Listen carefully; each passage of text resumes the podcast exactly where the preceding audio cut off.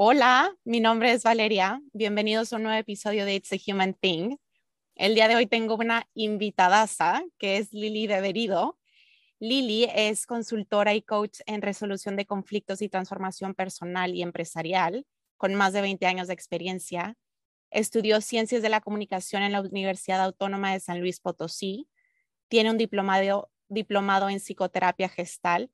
Es conferencista es cofundadora de Amiga Hispana, que es una organización sin fines de lucro aquí en Austin, que tiene como objetivo empoderar a la mujer de habla hispana.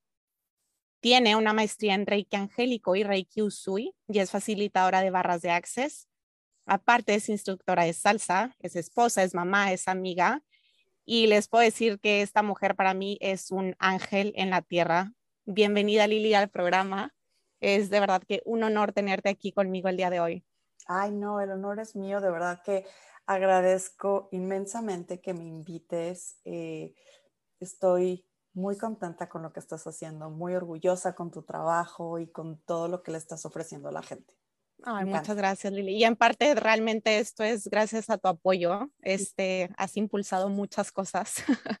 y, y de hecho, este tema tener por lo menos esta plática contigo, este, se me hace algo muy especial porque fue una de las razones por las cual, por la cual di contigo, sin saber que te andaba buscando, te encontré. Y, y, para darles como un poco de background, como que yo siempre, este, era la primera en dudar de mí misma y era la primera en frenarme en muchas cosas y, y pensaba de, lo, de la manera más negativa y no sé, era la que siempre me ponía trabas hasta que llegó un punto en que dije, ya estuvo bueno, o sea, como que ya no puedo seguir con esa vida, no es sustentable.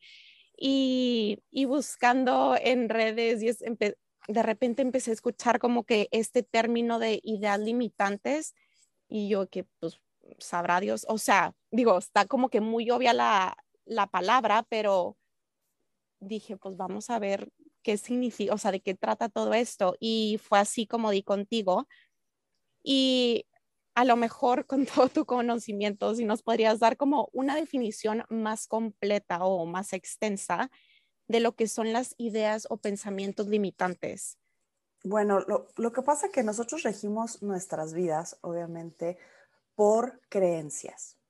Todo lo que vemos allá afuera, todo lo que vemos reflejado, nuestras relaciones, lo que, cree, lo que creamos, se basa en todo lo que creemos tenemos creencias pues muy empoderadoras, ¿verdad? Creencias que nos llevan a lugares muy lindos, a conseguir, ya sabes, este, no sé, un, trabajo que siempre quisimos, una meta que nos pusimos, pero también existen lo que le llamamos las creencias limitantes, que son las creencias que nos frenan, que como lo dice y valga la redundancia, nos limitan, sin saber o sin recordar que somos ilimitados estas creencias limitantes muchas veces se, derivan, ¿verdad? O vienen de voces del pasado, de nuestras figuras de autoridad, de las cosas que escuchamos de los 0 a los 7 años, somos una esponja y damos por hecho inmediatamente que todo lo que dicen alrededor mío es verdad.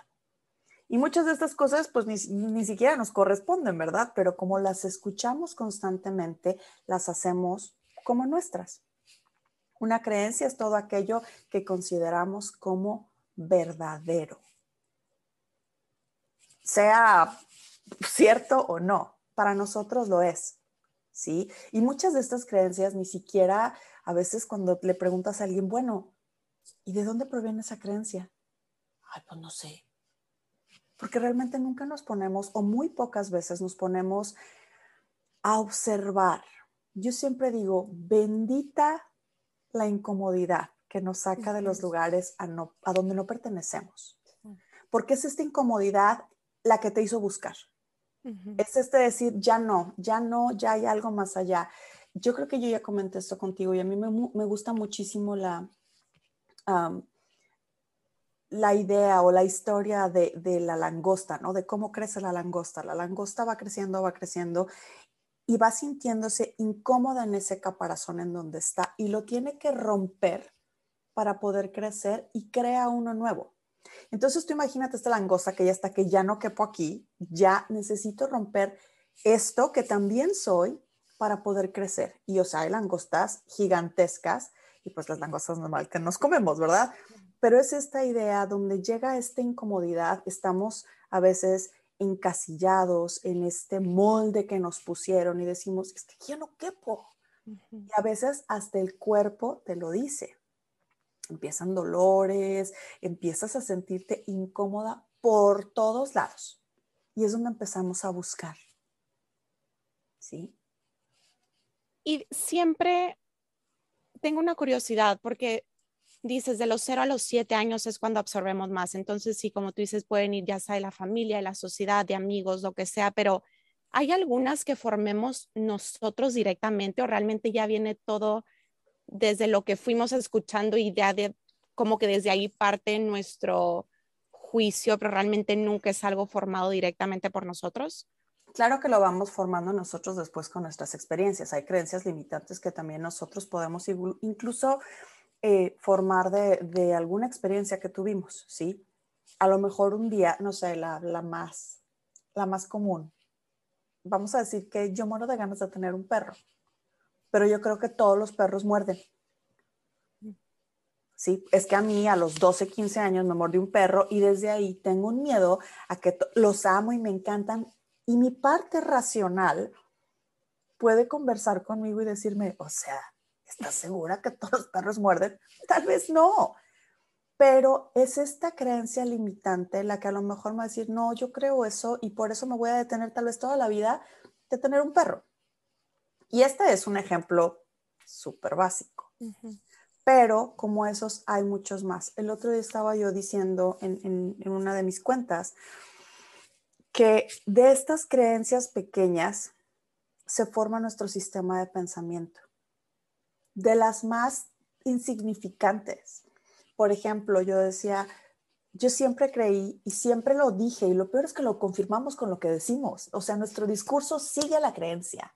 ¿sí? Entonces yo siempre decía, es que yo nunca voy a tener las uñas largas. A mí no me crecen las uñas. ¿por qué no? Ay, no, pues es que mi mamá no le crecen, mi mamá se muerde las uñas, mi mamá jamás le crecieron las uñas. En mi familia no tengo un referente de uñas largas. Entonces, por ende, yo no voy a tener las uñas largas y si quiero tener las uñas largas, pues tengo que ir al salón de belleza a ponerme falsas. Interesante punto de vista. Porque entonces dije, a ver, un día dije, ¿qué tan cierto será eso? Y bueno, ¿y qué cosas sí puedo hacer para ver si, si sí es cierto que de plano no puedo o y digo, ahorita tengo las uñas más largas de toda mí y son mis uñas. Entonces, creencia totalmente aniquilada.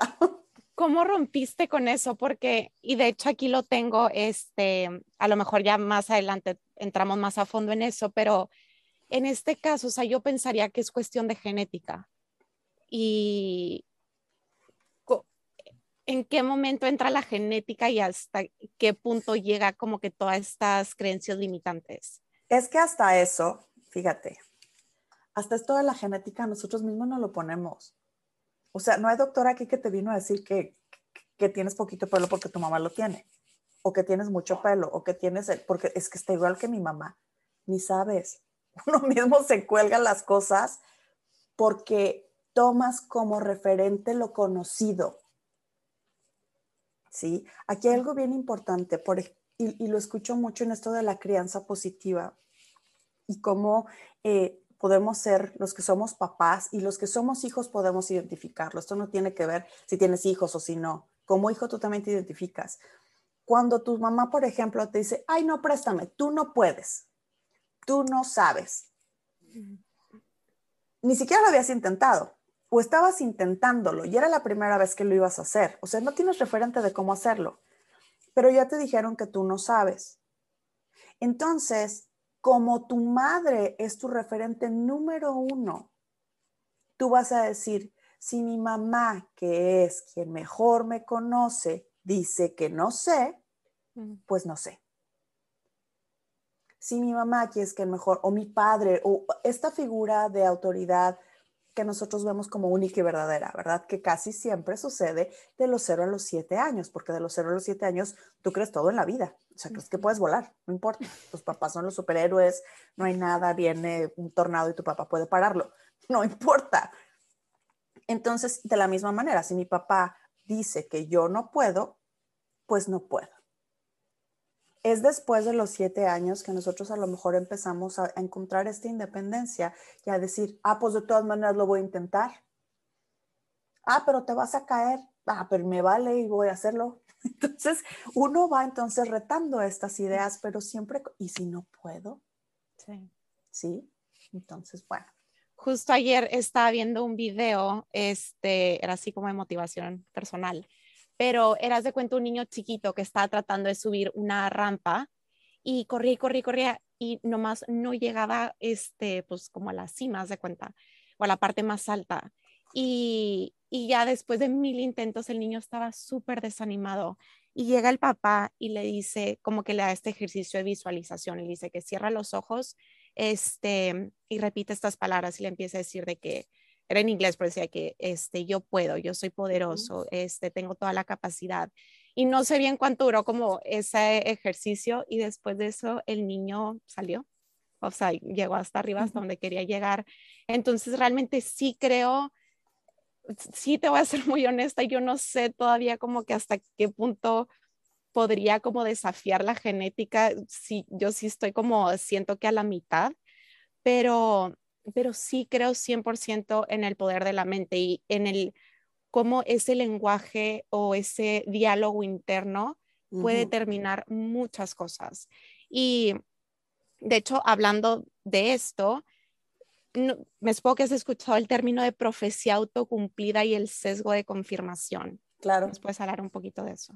Por ejemplo, es, es, es esto que hablábamos ahorita, por ejemplo, de los niños. Si yo creo, por ejemplo, cuando uno dice, eh, es que yo sé, bien sencillo, y me pasa muchísimo, cuando están buscando parejas, mm. ¿sí? Es que yo siempre me encuentro hombres infieles toda la vida, toda la vida a mí me siguen, bueno, me huelen, y todos se presentan muy bien y no sé qué, y a la hora de la hora todos son iguales y todos son infieles. ¿Tú crees que tú puedes ver un hombre que no sea infiel? Pues no, porque lo que estás buscando son hombres infieles. Entonces tú sola cumples esa profecía que tú dices no querer.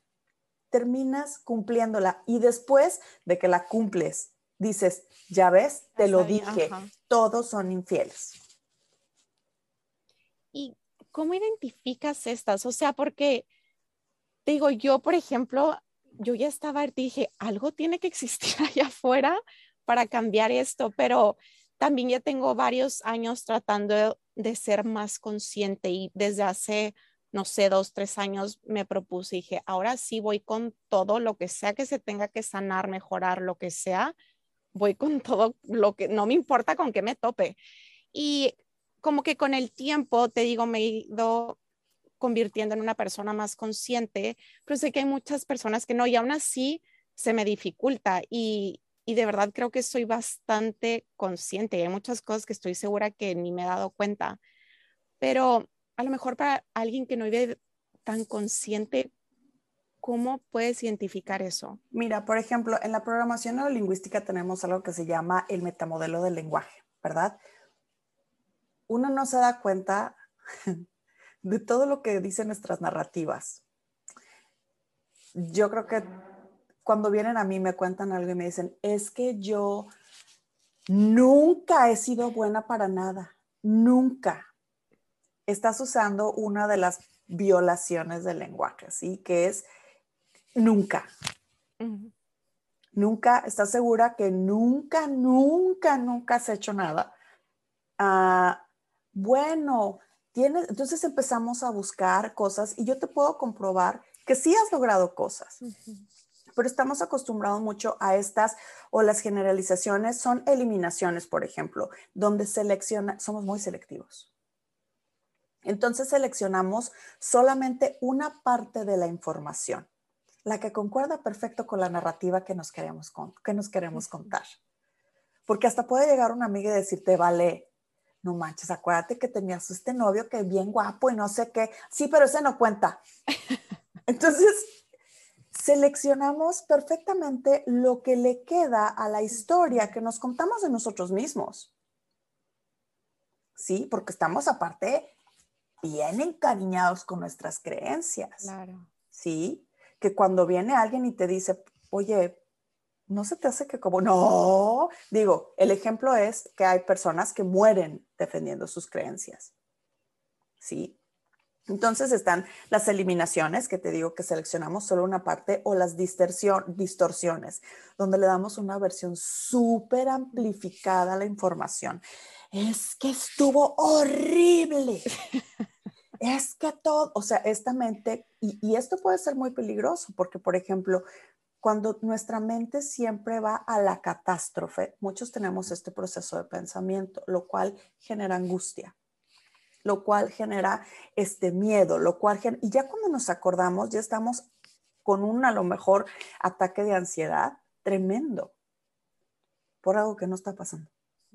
Sí, o sea, nunca sucedió, pero para nosotros ya fue horrible, ya todas estas cosas. O generalizamos, ¿verdad? Todo es igual, nunca puedo hacer esto. Son estas, este tipo de narrativas las que a lo mejor nos dan una idea de cuándo necesitamos comenzar, sobre todo a observarnos y a decir, ok, como que esta narrativa ya no me está funcionando muy bien. ¿Por dónde puedo empezar?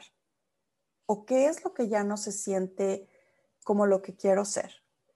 En estos días de principio de año estábamos hablando en, el taller que tuve del mapa de los sueños y, y era conectar la abundancia a nosotros y, uno de los, el hashtag que teníamos era yo amo el dinero y el dinero me ama a mí. Y todas las creencias que tenemos relacionadas, por ejemplo, el dinero, ¿verdad? Entonces decían, decía una, una chica, comentaba, bueno, ¿y qué pasa cuando yo sí quiero eso que tú me estás diciendo? Y quiero alcanzarlo y yo ya me vi y ya, pero tú no puedes alcanzar eso que quieres desde la versión vieja de ti misma. No se puede, porque la versión vieja de ti misma no conoce lo nuevo, conoce lo seguro. Exacto. Lo que la hace sentir segura, familiar, aquí con mis creencias limitantes, pero pues ya por lo menos lo ya sabes, más vale malo por... exacto. Exacto. Porque allá afuera me da miedo. Eso que yo todavía no conozco, a veces nos da pavor y regresamos. Y muchas, yo te lo comentaba a ti, Vale, a veces todos los procesos de cambio y los procesos de transformación tienen momentos que se pudieran sentir como retrocesos. ¿Sí? Cuando dices, es que no, es que iba yo súper bien y todo iba padrísimo y de repente sientes que llegas a este plató, ¿verdad? O no está pasando nada o las cosas están peor. No solamente pasa, pasa en el baile, ¿sí? Cuando yo estoy dando clases y estamos trabajando en la técnica, vienen personas que han bailado, no sé, determinado tiempo y ellos saben exactamente cómo dar vuelta en pareja a la derecha, pero no lo están haciendo bien. No están utilizando la técnica. Entonces tenemos varias clases practicando una técnica. Cuando van a bailar y van a bailar social y van a practicar, se equivocan mil veces y vienen y hasta se enojan conmigo es que, es que o no me estás enseñando bien o mi cuerpo no quiere. Entonces, ¿qué pasa? Que nuestro cuerpo está también luchando en el, pues sí quiero integrarlo, pero pues no lo conozco y es algo nuevo. Y has tenido esta creencia, esta manera de bailar, esta narrativa por toda tu vida. o sea, y uno quiere cambios rápidos. Sí. Y no. O sea, no es así es constante. Y yo creo que esa es la bronca muchas veces del por qué nos terminamos rajando o más bien ni siquiera a veces, muchas veces que ni siquiera intentamos este algo, porque una, lo que tú dices es la incertidumbre, pero la otra, y de hecho, este, esto me lleva como a la siguiente parte, a mí algo que me llama mucho la curiosidad es el miedo que le tenemos al éxito. Y y no quiero decir que el podcast es un éxito, pero me acuerdo cuando recién empezó, esa semana que saqué el primer episodio, yo tuve una crisis de pánico que creo que en mi vida había tenido. Y a mí me dio por ver la cantidad de gente que lo estaba escuchando. O sea, yo dije, 30 personas seguro, a lo mejor mi familia y uno que otro amigo. Veía 300, más de 300, dije, ¿en qué momento? O sea, como que, y te conté, o sea, llegué a tu casa con el corazón temblando que dije, Lili, ¿quién soy yo para estar diciendo que hay afuera? Porque yo sí, no, o sea, no soy experta en ningún tema porque estoy hablando yo de cosas que, no, o sea, no serán como tantos pensamientos, pero digo, al final del día a mí lo que me paniqueó tanto fue la cantidad de gente. Y dije, no, lo paro. O sea, aquí paro el podcast. Y luego como que tenía esta otra parte que decía, ¿por? o sea, como, ¿por qué lo vas a parar si es algo que quieres hacer? Y luego tenía esta otra que, no, pero es que es mucha gente. O sea, como que, y era algo que mencioné en el segundo episodio, que entramos como en esta dualidad, porque hay una parte de ti que quiere crecer, que dice, estoy listo. O sea, como que sí vienen cosas, pues no sé, como retos, la gran mayoría es mental, o sea, es como que está rompiendo con esta versión vieja tuya. Y es decir, no tengo idea qué sigue, porque ni siquiera para el podcast yo no, no tengo idea como que a dónde va a llegar esto, pero también sé que si me detengo es confirmarme esta creencia de a lo mejor no soy lo suficientemente buena para hacer algo. O por ejemplo, tanta inseguridad, que yo siempre he sido muy insegura para muchas cosas. Entonces, es como, como confirmarme eso, pero yo ya me había propuesto que quería cambiar todo eso. Entonces dije, para mí esto es como una oportunidad enorme para confirmarme que sí soy capaz y que puedo confiar en mí. Entonces, para mí detenerme era confirmar esa vieja versión de mí. Dije, la única manera en que voy a confirmarme lo que quiero, lo que realmente quiero, es seguirle un paso a la vez y lo iré descubriendo un día a la vez, lo que sea, pero, pero le sigues o le sigues. Y, pero digo, en ese momento era tanto el pánico, digo, tú me viste, que me llamó tanta la atención, digo, ¿por qué nos hacemos chiquitos? Y hace poco he escuchado una entrevista que le hacían a, creo que se llama Viridiana Álvarez o Viviana, ya ni me acuerdo, pero bueno, esta chava, este, la acaban de dar un récord Guinness eh, por romper récord en el tiempo en el que sube los tres picos más altos. Y eh, su meta es este, subir los 14 picos más altos, pero ella mencionó algo que me llamó muchísimo la atención y dijo, es que está para soñar nos limitamos.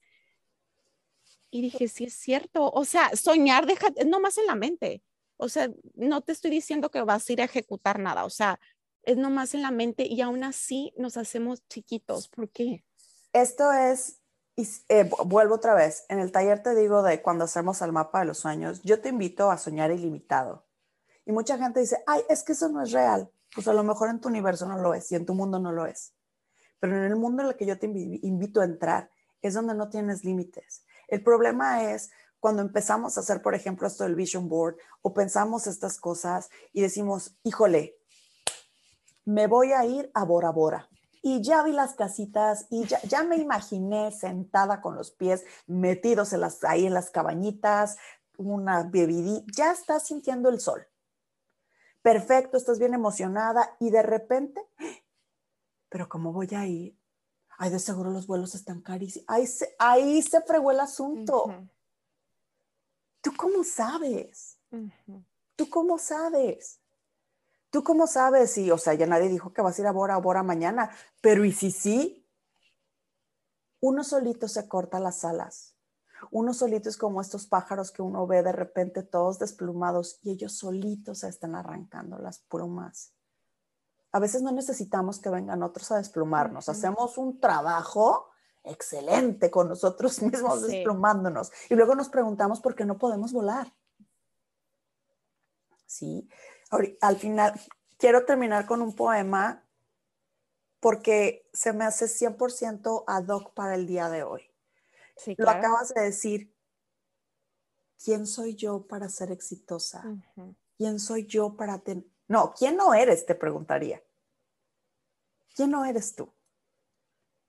Sí, estamos tan acostumbrados y mira, yo pienso que también viene mucho del colectivo y, si te fijas, muchas personas, si tú hablas con personas en otros lugares, tienen una manera totalmente distinta de pensar. y no es echarle tierra o mucho menos a donde venimos, pero venimos de muchas veces nosotros los hispanos, los de, de lugares donde sobrevivimos. Estamos sobreviviendo todos los días, venimos de lugares violentos, venimos de lugares, entonces nuestro reptiliano está en survival mode todo el tiempo. Somos buenísimos para sobrevivir. Somos buenísimos, como los mexicanos decimos, hacemos de tripas corazón. Donde comen dos, comen 25. Ah. Donde, o sea, hacemos de lo, de lo poco que tenemos, hacemos maravillas con eso. Por eso nos quieren tanto aquí en los trabajos. Por eso, o sea, por, porque vamos above and beyond, hasta allá, ¿sí? Entonces, ¿qué pasa? Nos han enseñado que eso es la vida. La vida es sobrevivir, pero nunca nos han enseñado que la vida también es para vivir en plenitud. ¿Eso cómo se come? O sea, ¿cómo puedo vivir plena? ¡Qué miedo! O sea, me estás diciendo que no me voy a tener que preocupar por nada. ¿Cómo y qué voy a hacer? Si me encanta vivir ansiosa todo el tiempo. ¿Sí? Entonces, vuelvo a lo mismo.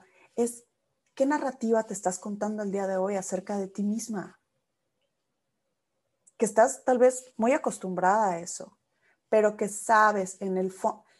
En la noche, cuando nos vamos a dormir y no podemos dormir y llega la ansiedad, hay algo ahí que no estás escuchando. Normalmente son estas necesidades, estos sueños, todo esto que quieres y que lo estás aplazando, lo estás poniendo a un lado, no lo estás haciendo por miedo a otros, por miedo a tus creencias, porque no crees en ti, porque crees que no eres capaz, porque ¿qué hay más allá? Y sabes que yo también creo que pasa que a lo mejor, porque de verdad creo que todos tenemos el potencial para lo que sea que nos propongamos. O sea, y no te estoy diciendo que sea algo fácil, pero que si verdad estás dispuesto a, lo puedes lograr. Y, y no sé si en parte, o sea, volviendo a esto y que el miedo a ver nuestro propio potencial, pero también no sé si a lo mejor a veces entramos como que en esta idea de que del perder eso, o sea, como que estás tan arriba que qué miedo caerte, entonces para no caer, pues ya mejor te quedas abajo. Es que ese es nuestro dilema todo el tiempo. Qué miedo perder lo que tengo y qué miedo lograr lo que quiero.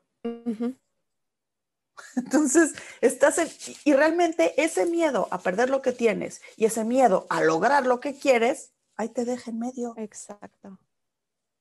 Ahí te deja. Y no a mí me encanta. No, dale. Dime, dime, dime. Di tú y yo ahorita. No, te iba a decir, este, yo creo que también mucho tiene que ver este diálogo interno de que, ok, ¿qué pasa si te caes? Porque a veces así pasa, que estás arriba, estás abajo, así es la vida, una montaña rusa, pero ¿qué te estás contando? Es algo que también aprendió mucho de ti, como que, ¿qué te estás diciendo cuando a lo mejor vas para abajo? A lo mejor que, que estoy fracasando, que no puedo, eh, que no soy lo suficientemente bueno, que son cosas que ya hemos dicho. Entonces, a lo mejor y si cambiáramos esa narrativa, creo que no le tendríamos tanto miedo a perseguir sueños. O sea, por ejemplo, el podcast, porque es mi ejemplo más relevante. O sea, verdad que no es broma, todos los días tengo dudas de que digo, ¿y qué va a pasar? ¿Y si no funciona? Y no sé qué. Entonces dije, ok, esta, como decía ahorita, esta es mi oportunidad para cambiar eso que tanto he querido cambiar.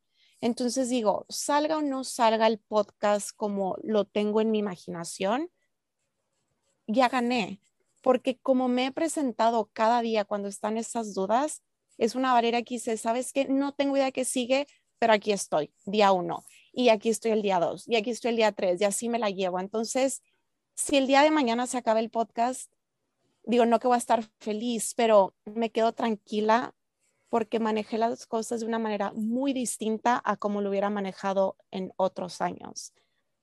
Entonces, yo creo que también en parte es, es es esta narrativa que tenemos de a lo mejor cambiar ese diálogo de, de no importa, o sea, como que tener más autocompasión por nosotros y por lo que sea que estemos intentando hacer.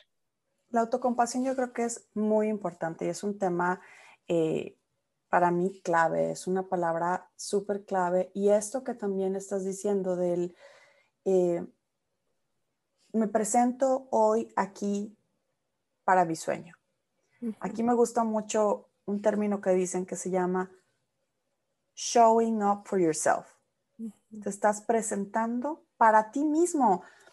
Sí, para tus oyentes, claro que sí, porque en este momento ya, ¿vale? Tú estás 100% eh, engaged, estás comprometida, estás ya, ya con, tus, con tus oyentes, ya en este momento ya piensas en ellos, ¿sí? Ya te estás dando una idea donde te escuchan y así vas a ir tú, pero te estás primeramente mostrando aquí por ti y por tu proyecto y por tu sueño. Y eso es lo más importante. Una de las, de las claves para poder salir de estos pensamientos es, haz de cuenta que nuestros pensamientos, cuando nos vamos por esa ruta de, la creencia negativa, del diálogo interno negativo, de, del darnos y darnos y darnos hasta, hasta dejar las cosas, es porque siempre tomamos una ruta y es la ruta conocida. Y vamos a decir, tú siempre tomas la carretera 35 a tu trabajo, vamos a decir, ¿verdad? Siempre, siempre, siempre, siempre. Pero ¿sabes que hay rutas alternas? Pero nunca has ido por ahí. ¿Y qué tal que por ahí roban? ¿Y qué tal si un ponchala? Entonces empiezas así. ¿Qué tal si el día de hoy comienzo con una pregunta? Yo siempre lo he dicho y lo digo en coaching y nos lo enseñan en coaching y nos lo enseñan en muchos métodos. La psicología también. Preguntando. No preguntando no nada más vas a llegar a Roma. Preguntando vas a llegar a tus sueños y preguntando vas a llegar a construir una nueva, nueva narrativa de ti misma. De la calidad, la calidad de tu vida va a depender de la calidad de tus preguntas. Siempre. Y si no te preguntas, ¿qué vida vas a tener? Si no te estás cuestionando, a mi esposo me da mucha risa porque me dice, es que, es que tú les dices a los niños que pregunten. Claro, y si no te gusta, pregunta. Claro. Y si no te cuestiona. Yo la obediencia, no gracias. Yo quiero una persona que pueda tener, tomar decisiones con asertividad, que sepa que se, se va a equivocar, pues que se equivoque. ¿Cuál es el problema? ¿Sí? No va a pasar, de verdad, en el peor de los casos, por ejemplo, cuando tenemos personas eh, consultantes que van a perder el trabajo, que ya están enfermos porque odian donde trabajan. Porque literal hay veces que nos levantamos a este trabajo que detestamos y no lo dejamos por miedo. Estaba viendo un video de, ay, no me acuerdo cómo es de chico, que mencionaba que esta señora siempre había sido eh, secretaria en una oficina y llevaba años y estaba ya enferma y ya tenía hasta el, el colon mal y todo, porque no podía dejar ese trabajo, porque ella creía que nunca más iba a volver a encontrar trabajo en ningún lado. Dijo, ok, no te tienes que ir, pero tienes que cambiar la manera de quedarte. ¿Sí? ¿Cómo te vas a quedar? Desde el, ellos están eligiendo tenerme aquí y me están haciendo un favor, pobre de ti, te voy a dar un trabajillo. O yo tengo 20 años de experiencia, yo le hago todo esto a esta persona, donde empiezas a entender tu valor y a decir, bueno, realmente en estos momentos no me voy a poner a buscar trabajo, pero elijo quedarme aquí. Y decía que al día siguiente de haber llegado así, ya sabes, con el cuerpo para abajo y así de, ay, odio este día, llegó derechita y eh, no me hagan caras porque en cualquier momento me les voy. Me bien empoderada. bien empoderada. Entonces, cuando uno empieza a preguntarse, ¿qué es lo que no me gusta? ¿Hay algo que no me gusta? ¿Hay algo que no me gusta de lo que yo me digo a mí misma? La observación, eh, tanto en, el coaching como en, en la meditación, en el mindfulness, que también lo enseño, lo principal es observarnos y no observarnos desde el juez rudo y cortacabezas. No, sino observarnos sin juicio, que eso es lo más difícil. Me voy a observar sin juicio. Y si yo veo que tal vez cometí un error, en lugar de darme duro con el palo, voy a decir, ok, ok, cometí un error. Lo respiro, lo acepto, porque en primera nos peleamos. No, es que yo no cometí el error. Bueno, sí, pero no. Y, acá pasamos meses, pasamos meses peleándonos con relaciones perdidas, pasamos meses con todas estas cosas, observándonos. Yo de verdad les digo, en el momento en el que empezamos a preguntarnos y a mirar la vida con ojos de curiosidad, como el niño de, ¿y por qué? ¿Y por qué yo me estoy creciendo? Qué interesante que yo crea que yo nunca puedo bajar de peso. Qué interesante punto de vista. ¿De dónde vendrá? Y cuando nos preguntamos de dónde vendrá, no es para encontrar a quién le vamos a ir a quedar la Troya en su casa y a quemar su casa porque por ellos estamos como estamos. No. Sino para decir, ok, ¿de quién será? En buscar referente. ¿Es mío o es de alguien más? Si es de alguien más, pues sabemos que no nos pertenece y lo regresamos a esa persona con partículas de bondad y que le vaya bien. Pero si es mío, tomo responsabilidad por ello. Y lo veo con ojos de amor porque probablemente fue un, algo que aprendí a hacer como un mecanismo de defensa por algo, un miedo a algo. Y lo veo con amor lo mejor que puedes hacer es ver a tu miedo con todo el amor del mundo. A mí me encantaba, hay un Brené Brown eh, cuenta en uno de sus um, TED Talks que va en el carro y a su lado va el miedo y atrás de él va el no sé qué y del otro lado va la, eh, la, ansiedad y así, ¿no? Y que va platicando con ellos. Y ya sé, ya sé que vienen aquí conmigo y vamos todos, pero ahorita bájense por favor porque ahorita no los necesito. Y los baja del carro porque ¿quién va en control y quién va manejando? Tú. Sí. Y fíjate que a mí me encanta esa manera de ver a las emociones.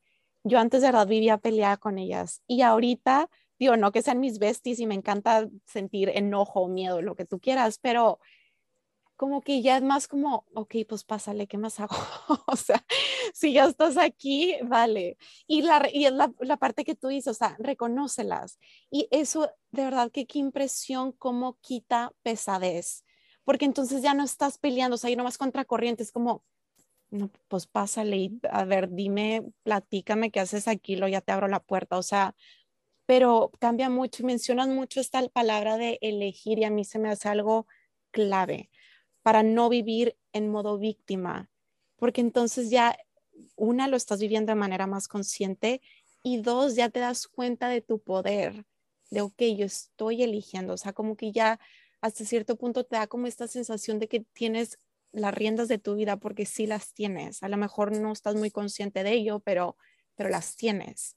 Entonces a mí esa se me hace una palabra clave. Claro, totalmente de acuerdo contigo. Y bueno, el éxito era una de las cosas que a mí me llamó mucho la atención y tengo otras tres que son áreas que siento que, que son para las que, que es universal que seamos o pensemos de manera tan limitada en esto. Pero, por ejemplo, la pareja. O sea, a mí me encanta porque con, tengo grupos de amigas que decimos, no es, como tú decías, todos son iguales, este, o también decimos, no tengo tiempo que a veces yo siento que yo caigo mucho como que no tengo tiempo o, o me va a quitar libertad, que es algo que empecé a notar como que hace poco y yo, mm, órale, qué interesante punto de vista. Este, pero siempre termino, termino lastimado yo o, mi, o la pareja o quien sea. Este, y también una que me llamó mucho la atención porque, digo, está leyendo como que qué cosas nos contamos o qué ideas limitantes existen acerca de las parejas, por ejemplo. Y mencionaban una que si el quedarte en una relación tóxica por miedo a quedarte solo. Y me llamó la atención porque yo no lo hubiera visto a lo mejor este, como algo limitante. O sea, sí el miedo a quedarte solo, pero yo lo vería más como inseguridad o no creer que mereces algo mejor pero ¿cómo cambias estas creencias? Porque creo que hasta cierto punto, y a lo mejor soy yo en mi falta de conocimiento, no es algo de lo que estás completamente en control, o sea, como que solo está tu parte, pero pues para una pareja son dos. ¿Cómo cambias la retórica pero también creo que, y lo mencionabas ahorita, o sea, la paciencia, que creo que es algo clave porque, no sé, mañana amaneces de que, uy, sí, tengo todo el tiempo, libertad, este, estoy segura de mí misma, estoy lista para una relación y la quieres en los cinco minutos de que sales de tu casa. Ah, por supuesto. Pues no. Por supuesto. Es que aquí, híjole, tenemos como campo para irnos, pero dos días. Porque para empezar, ¿de dónde vienen nuestras creencias y lo que creemos acerca de una pareja? ¿Sí? Una de nuestros padres o de todas las novelas y las películas románticas de Disney, donde nos dicen que el amor va a ser y, y realmente o se está comprobado científicamente que cuando nos enamoramos de alguien, no nos enamoramos de la persona, nos enamoramos de la idea que nosotros le ponemos a la persona. Y luego nos sentimos bien traicionados porque no eres lo que dijiste que eras y el otro, pues yo nunca te dije. Me llamó mucho la atención hace no mucho. Estaba escuchando un podcast, me van a escuchar repetir mucho eso, pero es que soy muy fan.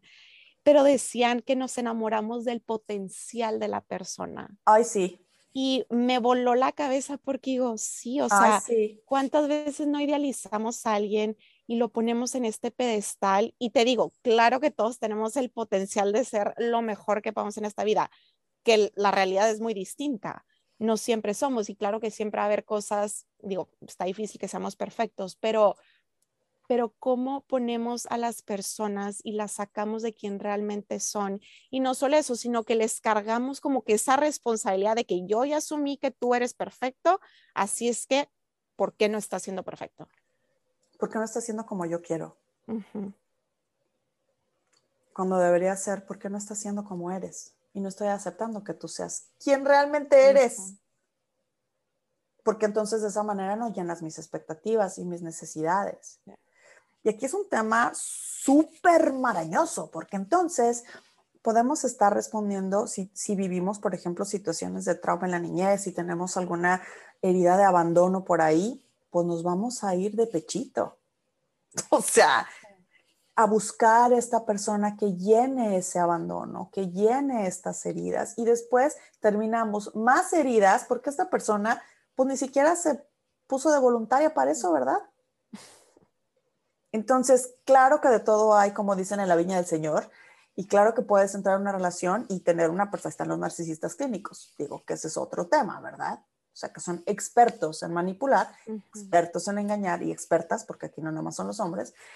Entonces, yo creo que lo más importante para una relación es tratar de ver a la persona como la persona es. Y las primeras citas no cuentan porque las primeras citas todos nos ponemos lo mejor y que te gusta patinar. A mí también me encanta y nunca he patinado en la vida. ¿Sí? Sino realmente tú ir conectada a tu yo auténtico.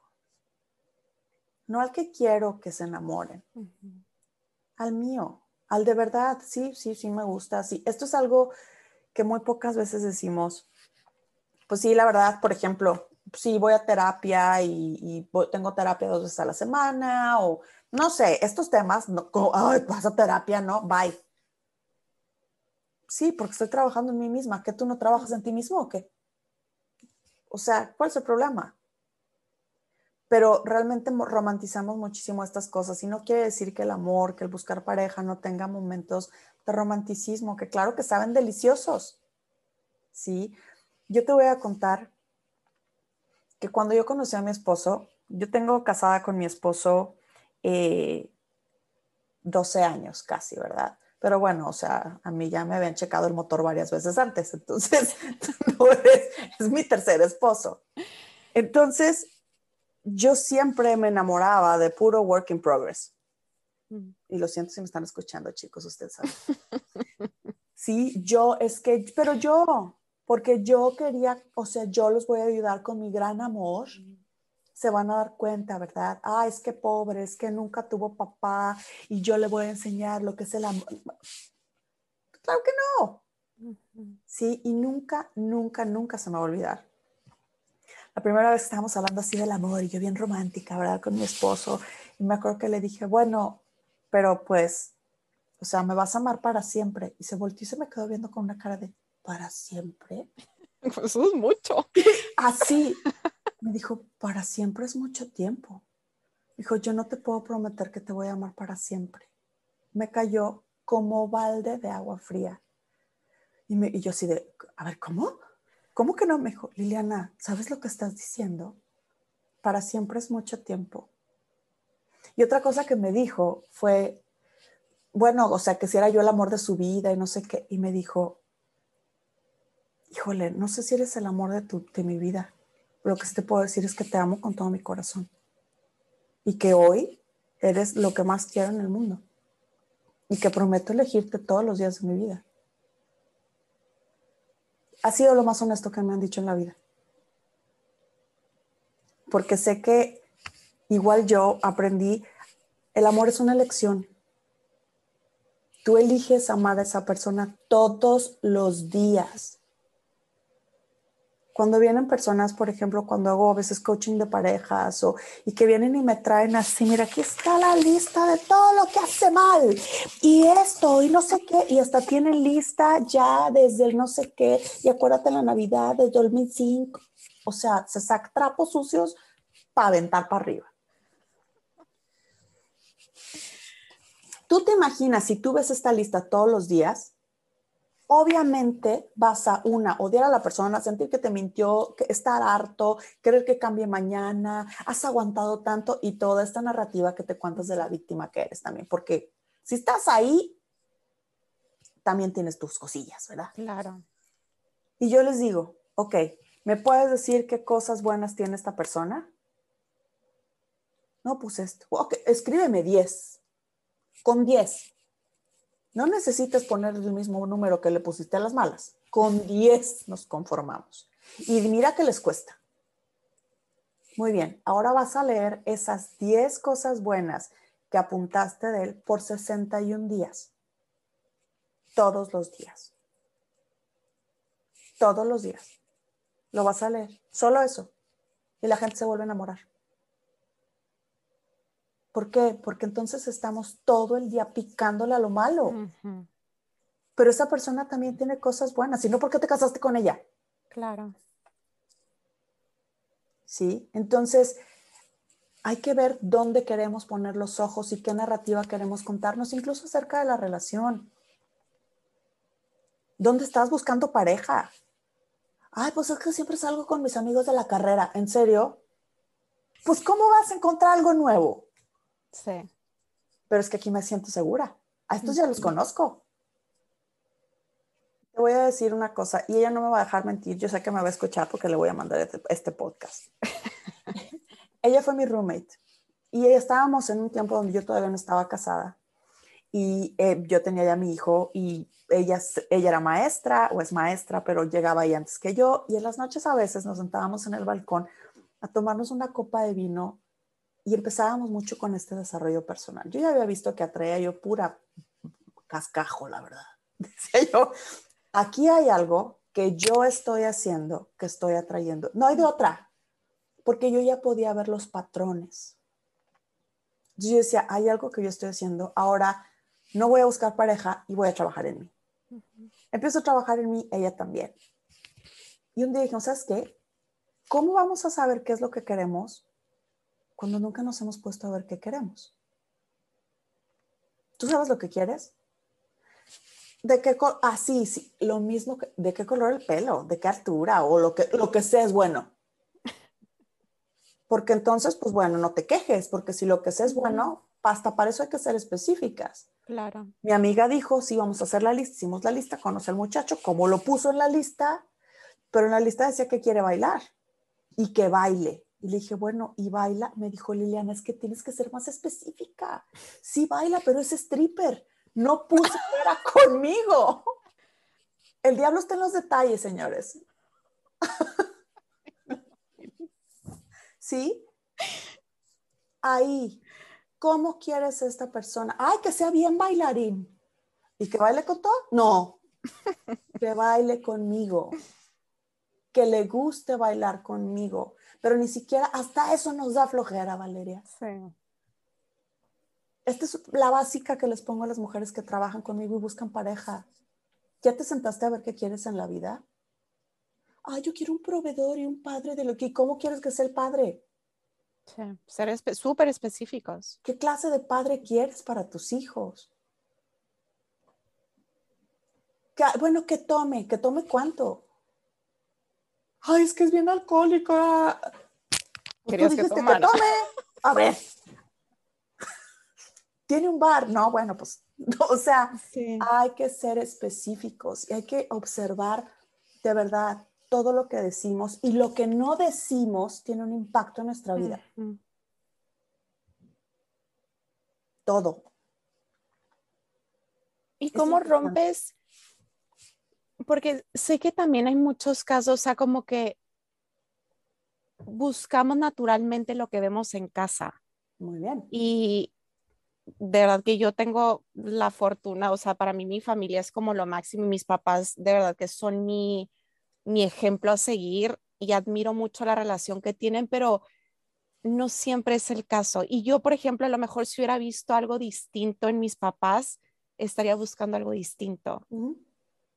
¿Cómo le haces para romper con eso? O sea, cuando a lo mejor la relación que viste en tus papás no fue la mejor y terminas, o sea, como que siempre te ves buscando un tipo de relación similar, pero no es lo que quieres, pero no sabes porque no conoces otra cosa. Aquí hay una cosa muy interesante y es que según la neurociencia, siempre vamos a buscar personas parecidas a nuestros padres, ¿sí? Y de hecho, los matrimonios que más duran y las parejas que más duran es aquella en la que la pareja se parece a alguno de los padres. ¿Sí? Pero aquí viene lo interesante, que no es que te vas a casar con tu papá, ¿verdad? Sino que tiene algunas características de tu padre o de tu madre. Aquí la cosa es que casi siempre nos enganchamos a las características negativas y que quisimos que cambiara en nuestro padre o nuestra madre. No en las de la posibilidad infinita. Sí, entonces aquí, si tú estás viendo, por ejemplo, que este chico, eh, no sé, vamos a decir que tu papá eh, siempre le ponía gasolina a tu carro, tenía como este lenguaje del amor del servicio. Te ponía gasolina, te checaba las llantas, se aseguraba que, que, el carro que manejaras tú como hija fuera seguro, o no sé, o sea, te traía de comer para que tuvieras, aunque él no estuviera ahí, cosas así, que te dijeran, aquí está presente. Y encuentres una pareja que también utilice ese lenguaje del amor. Pasa que redonda.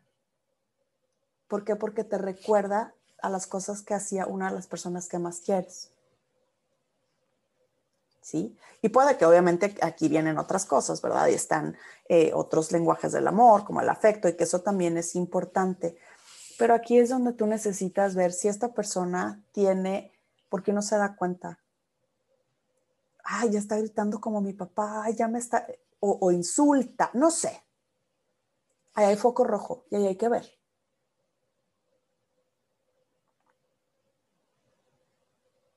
No es que no se parezcan a tus papás, ay, no, porque entonces nos vamos a lo contrario. Porque así somos, o blanco o negro. O me lo busco idéntico a mi papá o me lo busco todo lo contrario. Y si mi papá nunca estuvo ahí para mí porque trabajaba muchísimo, porque me sentí invisible, yo me voy y voy a buscar una pareja que no trabaja y que yo tengo que mantenerlo. Mm. ¿Sí? ¿Por qué? Porque bueno, por lo menos está todo el tiempo ahí conmigo. Pero me molesta porque es un flojonazo que mira nada más, no, no, sin visión ni beneficio, pero no quiero que sea como mi papá. A ver, mi chava, observemos nuestro lenguaje. ¿Cómo hacemos esto? Deteniéndonos un poco. Vivimos una vida muy agitada, vivimos en el multitasking y vivimos siempre apurados y siempre algo que hacer y cuando no, nos buscamos qué hacer. Sí. Y mucho de esto es para no estar con nosotros. Primero porque para estar contigo. No te gusta lo que te vas a topar en ese silencio, porque realmente hay, hay mucho, hay ruido en el silencio, este, y ese ruido es lo que la mente nos está diciendo, o ese instinto. Y algo, por ejemplo, que yo veo mucho, no sé, como que este miedo a estar solos o el miedo de, de no encontrar a alguien más que te quiera. Y, y para mí eso es como un red flag de, ok, entonces la bronca no es la pareja, es que te está haciendo creer a ti que no mereces algo mejor o todo el amor del mundo y recibirlo de otra persona. O sea, pero entonces esas son como, para mí esas son como señales de la vida de te estoy gritando, voltea para este lado. Pero es que cuántas veces la vida no nos grita. Y nosotros, va al otro lado. Que hasta que te rompo el pie y te digo que no. Ay, yo no sé por qué me rompí el pie, pues ¿para dónde ibas? Sí, o sea, hasta que no llega la vida y nos pone estos sentones. Dices algo muy, muy importante. Eh, hablaba yo con una chica que es una gran amiga querida, que sí también tiene la oportunidad de escuchar en su podcast. Se llama Soltera de Nuevo. Mm. Sí, Diana Martínez. Ella, hablábamos el otro día acerca, sobre todo cuando dejaste la pareja o estás divorciada o estás después de una relación de mucho tiempo. Ay, ¿por qué se dejaron? Ay, pero bueno, amiga, por lo menos tenías pareja. Porque discúlpenme, pero para muchos los países de Latinoamérica, qué feo se va a ir esto, pero es mejor tener cáncer que vivir sola y no tener un hombre o una pareja, cállate, sobre todo mujeres, a los hombres como que se les celebra muchísimo, pero, pero a la mujer, yo me acuerdo mucho en el tiempo este que les digo con mi amiga que escribíamos y leíamos, íbamos a cursos y todo, y bailaba muchísimo, este, que decían, ¿no tienes novio? ¿Y desde cuándo no tienes novio? Ay, tan guapa. Pues algo malo has de tener. Porque, pues claro, ¿cómo vas a estar sola? Porque no hay nada peor. ¿Cómo más justificas eso? Claro. Y, y, nosotros inconscientemente traemos esto y tenemos que encontrar a alguien, porque si no, ¿sabes qué es lo peor? Porque ese alguien le demuestra a los demás que valemos. Exacto. Eso es para mí lo peor. O sea que si no tengo pareja, no tengo valor o cómo. No. No, y no solo eso, a mí algo que me llama mucho la atención es que a veces se nos olvida, digo, idealmente estás con alguien para estar toda la vida, idealmente. Claro que si por cualquier circunstancia eso se tiene, tienen que partir caminos, está bien, pero pero se nos olvida, o sea, volviendo como esta idea de que sea para siempre, claro que lo tienes que escoger súper bien. Y esa persona también a ti, o sea, casi que con pincitas y no por ser piqui que sea el hombre perfecto, la mujer perfecta, pero porque vamos adoptando cosas de la otra persona. Y como se comporta la otra persona, probablemente también te llegues a comportar tú. Entonces sí es bien importante que elijas de verdad bien. Y gracias a Dios, creo que yo no soy una persona que se deja llevar mucho por la edad o porque ya para esta edad tengo este que estar casado, tengo que tener hijos. No, o sea, yo voy creando mi vida y en el camino me encuentro a una persona y le podemos caminar en paralelo, qué increíble. Pero porque no me quiero, creo que te desvía de lo que es importante, nada más por palomear cosas. Totalmente. Y, y sí, como tú dices, o sea, realmente es algo muy cultural que ojalá podamos cambiar con el tiempo porque terminas en muchos matrimonios que duelen o divorcios que a lo mejor pudieron ni siquiera haber empezado con matrimonio, o sea, como cositas así para solo para evitar el estar sola o lo que la gente pueda decir. Mi mejor consejo aquí es conviértete en la persona que quieres conocer. Sí. Porque solamente así lo vas a traer. Sí. Solamente así tu energía se va a va a traer a esa persona que vibre. O sea, yo ya sé si no crees en esto la energía, pero es verdad. Solamente de esa manera puedes ver a otra persona igual. Sí. De otra manera, no. Si lo vas a ver desde tus carencias, pues good luck. ¿No?